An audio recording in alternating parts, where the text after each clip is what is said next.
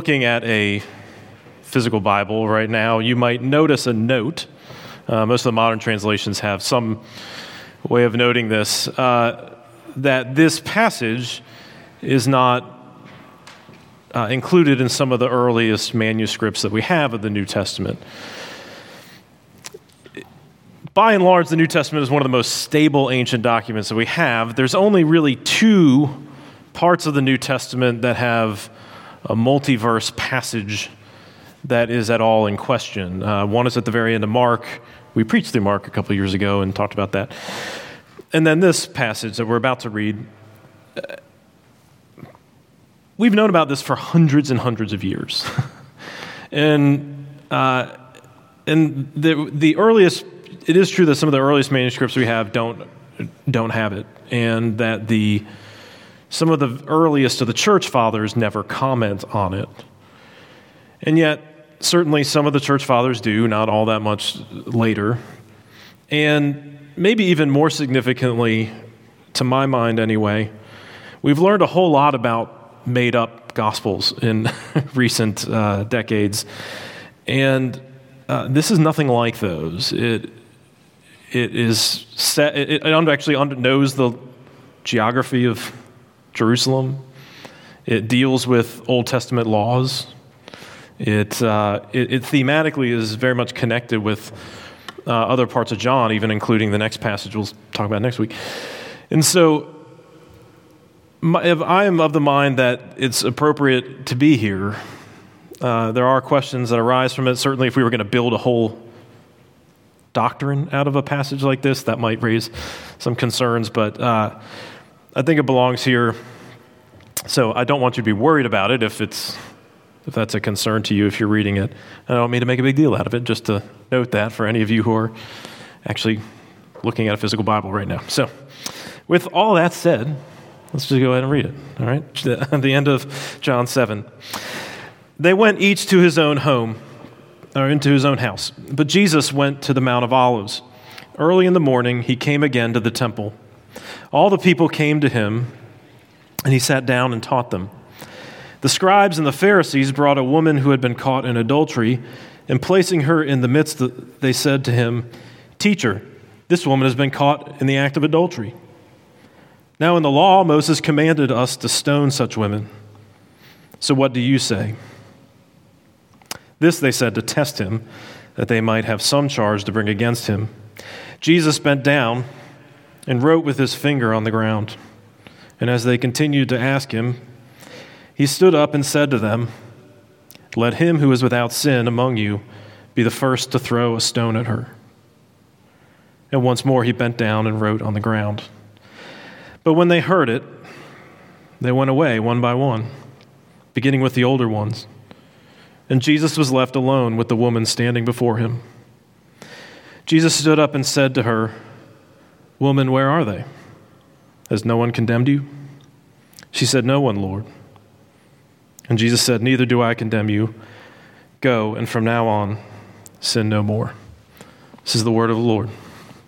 Thanks be to God. Well, God's given it so that we would know His love and grace towards us and might, in turn, respond and love Him. So let's pray that He would speak through His word this morning. Father, we praise you that you are gracious and merciful, and that what we find over and over again in the pages of your word is the grace of your Son, is your fatherly heart towards us, and the power of the Spirit at work. So we pray, even now, that that Spirit would work through your word. And in the name of your Son, amen.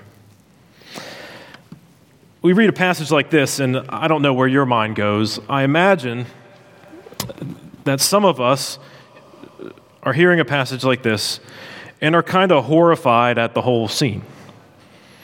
Uh, maybe, maybe it's just that we're picturing the sort of gender politics of the thing. This woman kind of dragged into the middle of all these men and demanded, well, demanding a response for what she's done. On the other hand, some of us might be a little scandalized at Jesus' response to this. I mean, I know it's a well known passage. And if you've grown up in the church, I'm sure you've heard it before. But the fact that Jesus just lets a significant sin just go is a little scandalizing. And it kind of, this passage really does bring into focus the ways that we respond to sin. And I think that there's at least three ways that we see here that we respond to sin. One is accusation, one is shame, and the other is forgiveness. Accusation, shame, and forgiveness. The accusation part's the most probably obvious. The Pharisees and the scribes. We show up with this woman with we know very much uh, nothing about her other than one thing that she's done, right? They drag her in in front of him. Uh, tell, tell Jesus that she's been caught, not just that she has, has committed adultery, she's been caught in the act of adultery. And they demand that Jesus tell them. So, are we going to do what the law of Moses says? Now, what they're thinking about is Leviticus 20:10 and Deuteronomy 22:22, which I'm sure that was right there on the top of your head. But, uh, but those are the two passages where this is mentioned in the law of Moses. Uh, except if you did know those laws, one detail might stand out to you. Where's the man? Where's the guy that she was caught with? Because both of those, because in both of those places where this is mentioned, it says that both are supposed to be executed. I don't know where he is. Maybe he's in custody somewhere or something. I don't know. But it's pretty obvious that they've taken the person with at least the, the least public standing uh, perhaps the, the person they know will be the most ashamed and drag her in before Jesus. And so, to, to a reader that's attuned and no doubt to Jesus, and you can tell the narrator is too, right? John, John's telling us they did this to test Jesus. He says that in verse 6. It's pretty obvious that their, their concern actually is not first and foremost with the law. It's about catching Jesus. Now, they don't recognize that until Jesus tells them, well, the first one, or the one who's without sin, should be the first to cast the stone. This is verse, uh, the end of verse 7. Because there's another law that actually tells you how a kind of these capital offenses are supposed to be done in Deuteronomy 17 7, it's said that when, this, when in this kind of situation, the person who's the witness is supposed to cast the first stone. So by Jesus mentioning the first stone, he's drawing, he's clearly trying to draw their minds back to the law himself. And what gets becomes crystal clear is first, there's probably no witness there because they won't pick up the stone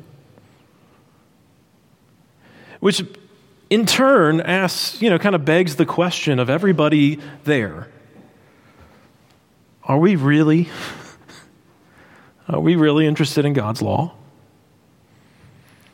You know, I don't know that Jesus is necessarily saying that, hey, look, you have to be perfect in order to follow through on the things that the law requires.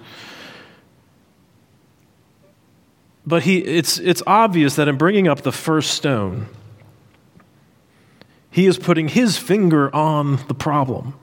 That they are more interested in trapping him, they are more interested in the appearance of keeping the law than actually keeping the law.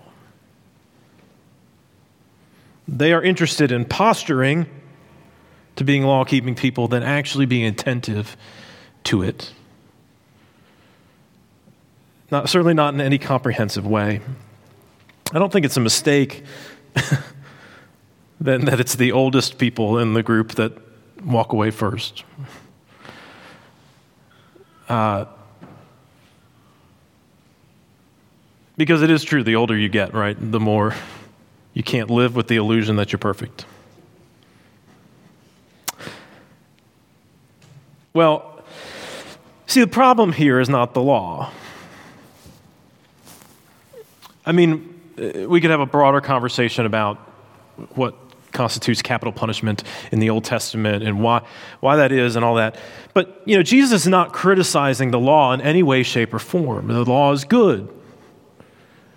The law helps us, especially the, the moral law in particular, helps us to understand the character of God. And the Bible is clear about this all over, right? That the law is a delight because of that. And the, and the more that we grow in, in our faith, the more that we ought to delight in God's law. And, and yet, and yet, there are ways to misuse the law.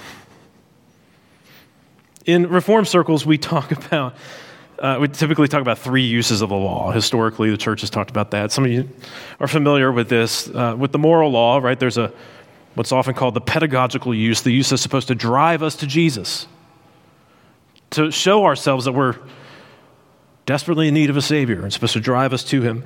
There's a, a there is a, a kind of civic use of it in which it can be helpful for restraining sin. Interesting, interestingly, John Calvin, when he talks about that, talks about it as a kind of subset of the pedagogical, right? That those whose consciences won't drive them uh, need a little external help. But then there's a third use that uh, as well, like the that shows us the shape of what we ought to be growing into as Christians. Those are uses of the law. There's one, there's one thing that's not a use of the law, and I want to be careful here because this, is gonna, this might sound heretical. Judgment is not a use of the law. I mean, God may use it that way, but as far as we were concerned, it's not a use of the law. I mean, moral discernment is obviously involved in using the law in any way, shape, or form. But the conviction of sin in the midst of it is for other ends. It's supposed to be not so that we simply condemn someone, but so that we drive them to Christ. Really, in one shape or another, we're driving them to Christ. The, the point is to remind us of, of who God really is and what we're supposed to be like. And so, needless to say, in churches, you know, got a really mixed history with this. Right? I mean, sometimes it seems to be ju- that judgment is the use to which we want to put the law. That we just want to tell people that they're under judgment. The, uh, when I was in campus ministry, you know, from time to time there would be street preachers that would come through, and you know, some some of them they were they were they were preaching the gospel, and you know, you might you might think about whether that was the most effective and useful way to do such a thing, but you know, they were they were at least talking about Jesus, and and then every, sometimes you get some that were really bullish on how everybody was guilty. And what you need to do is repent.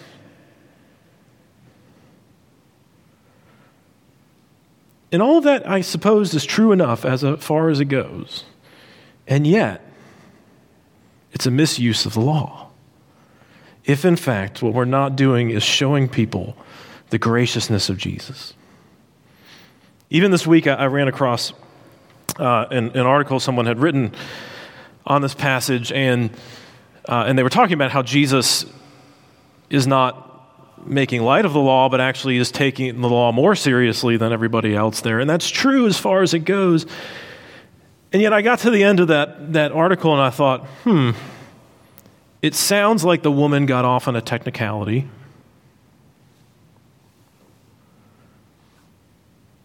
And that was about it.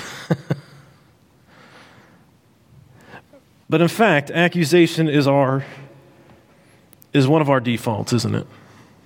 Especially when it comes to other people's sin. It's what we want to do. And even, even when, you know, even insti- you know, institutions where discernment is really supposed to happen, whether that's, you know, civil government, whether that's church government, whether that's uh, even as parents, we're constantly warned against being overly harsh. We're constantly warned that, uh, that there's a great uh, responsibility that comes with that and not to abuse it. Over and over again, we're warned against that. And yeah, but that is what we love to do. And of course, this which is to say nothing of just individually we love to do that, to accuse others.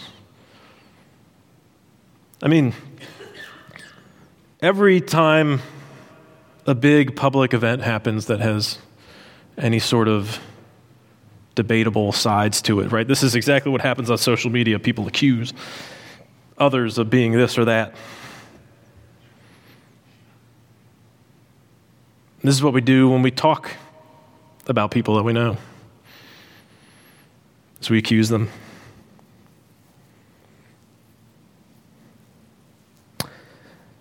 That's not the way of Jesus, is it? So we have accus- accusation as one response, and there's shame as another. This also probably is really obvious. Uh, but this woman is dragged, as we've already noted, into the middle of all these men.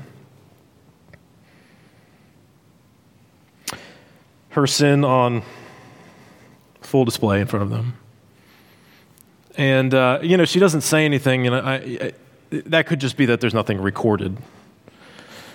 Though I imagine she probably doesn't say anything what is there left to say?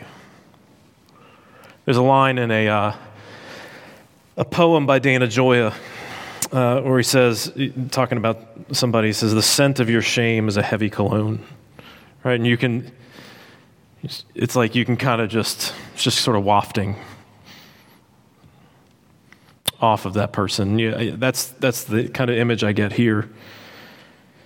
And the reality is that, of course, all of us struggle with shame when it comes to our issues. Curt Thompson, in his book, The Soul of Shame, says this When we experience shame, we tend to run away from others because the prospect of being seen or known by another carries the anticipation of shame being intensified or reactivated. However, the very act of turning away, while temporarily protecting and relieving us, ironically simultaneously reinforces the very shame we're attempting to avoid. We hide when we're ashamed. Um, I mean, maybe, I, you know, I've known some folks that that kind of, the scent of shame just kind of wafts off of them. And maybe in particular when they're in when certain topics come up or when they're in certain situations and they can't hide it. And then I know a lot of other people who just kind of try to hide in plain sight and try to convince themselves, put on a good face, but essentially live in denial, right, that they're ashamed of something about their lives. They look for justifications, perhaps to convince themselves that it's not a big problem. It's funny, I, I think when I think when I started in ministry, I thought I had to convince people that they're sinners. And it may be true that I have to convince them about a particular sin. It may be true that we have ways of self justifying it may be true that there are, you know, certain sins that our culture tells us, you know, lies about that justify them. All those things can be true, but the longer I've been in ministry, the longer I've thought, well, it's just a matter, really, of whether we're willing to be honest about what we're ashamed of. Because we're all ashamed of something. We might put on a good face. We might try to avoid a particular topic, might try to avoid certain situations so we don't have to deal with it or don't have to feel it. But we are ashamed. And the irony, and this was the, what Curt Thompson was putting his finger on, was that the more that we hide, the more it ends up reinforcing that. And the only way to really deal with shame is to actually be vulnerable with somebody and talk about it. I mean, that's, that's what we are actually doing when we confess our sins. I know it can feel rote because it's every Sunday we, we do it. That's supposed to be the point, right? Is to be vulnerable with God and to own what it is that we've done. Now, I'm not saying you should be vulnerable with everybody. That, that won't do. There's some people you probably definitely shouldn't be vulnerable with. Um, but the one person, one person you can be vulnerable with happens to be the person in this passage.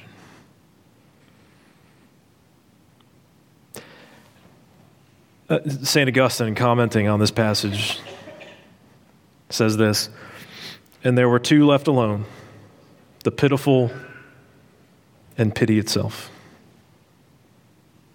See, the other way to respond to sin is forgiveness. And that is what Jesus offers to this woman is forgiveness. I think the, the, the, just even the description of Jesus' posture in this passage is, is interesting, is instructive that there is a, a crowd sort of circled around, and this woman, of course, is at the center of it. And Jesus, as if to sort of pull the attention to himself, stoops down to the ground and starts writing. And we don't know what he wrote. There's been a lot of conjecture about that, as you can probably imagine. We don't know what he wrote.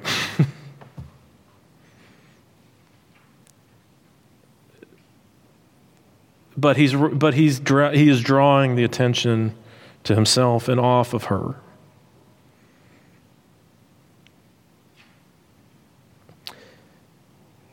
And when he stands up and he asks her, has no one condemned you?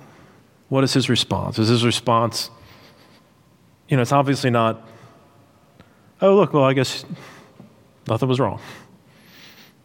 No. Neither do I condemn you. Go and sin no more.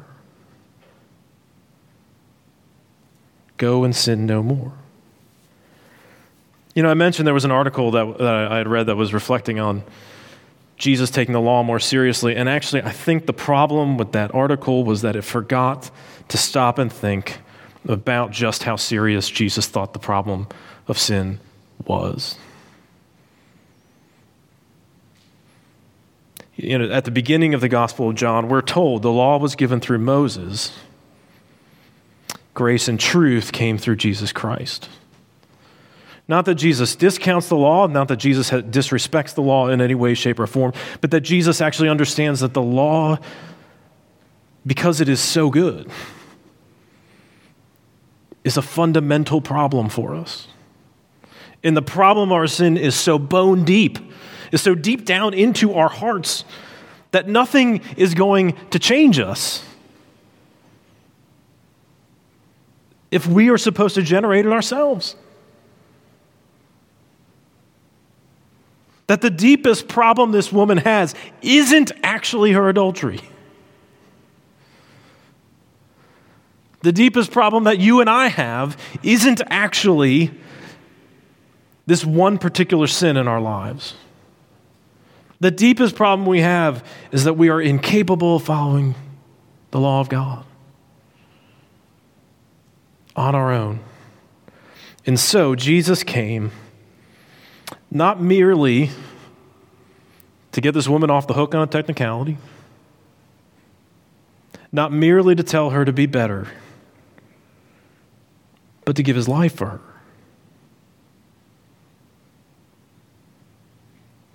I mean, when Jesus offers forgiveness to her, as he does to other people throughout the Gospels, Jesus is paying, well, Jesus is offering in advance what he will pay for in his own body.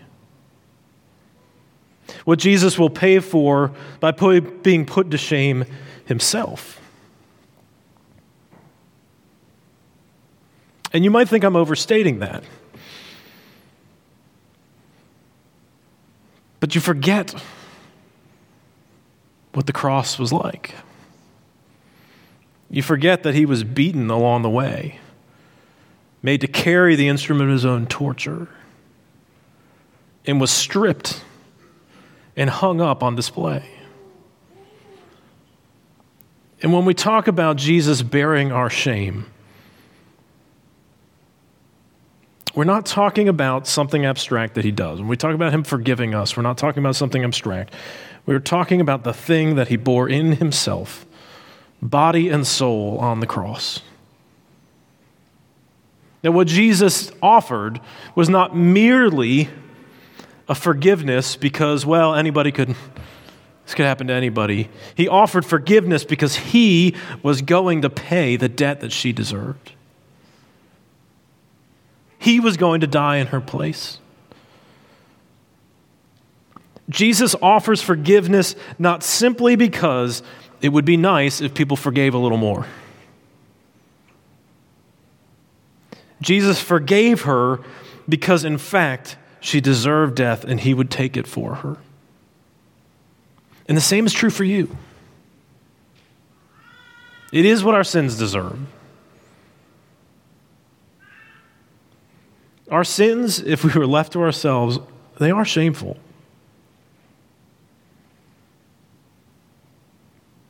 But that is the point. We are not left to ourselves.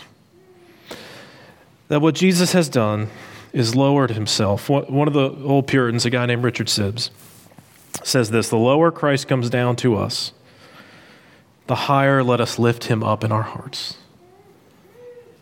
The lower he comes down, the higher let us lift him up in our hearts. And we are so afraid that it's disrespectful to talk about how low Jesus came for us. And the more that we hold that at arm's length,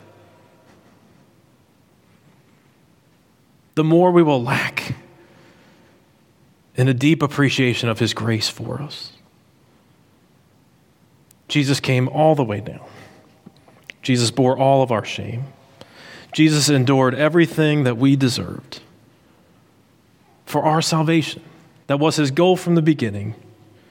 That is his goal even now. It was his ongoing goal for this woman, and it is his ongoing goal for you. So don't be ashamed of the one who wasn't ashamed of you. Instead, the lower Christ comes down to us the higher let us lift him up in our hearts. Amen. Let's pray. Father, we thank you that we are not left to our own devices. We praise you that when we were lost in sin, Jesus took on flesh to become like us, to bear in his body and in his soul all that we deserved. Lord, we thank you that he did all of this not merely not merely of his own accord, but because you as the loving Father sent him. And that what he has done is now powerful because the Spirit is at work. And that Spirit reminds us and works into us powerfully everything that Jesus has accomplished. So as we turn to this meal, Lord, would you remind us of how low your Son went for us? And will we hold him up even higher, we ask in Christ's name? Amen.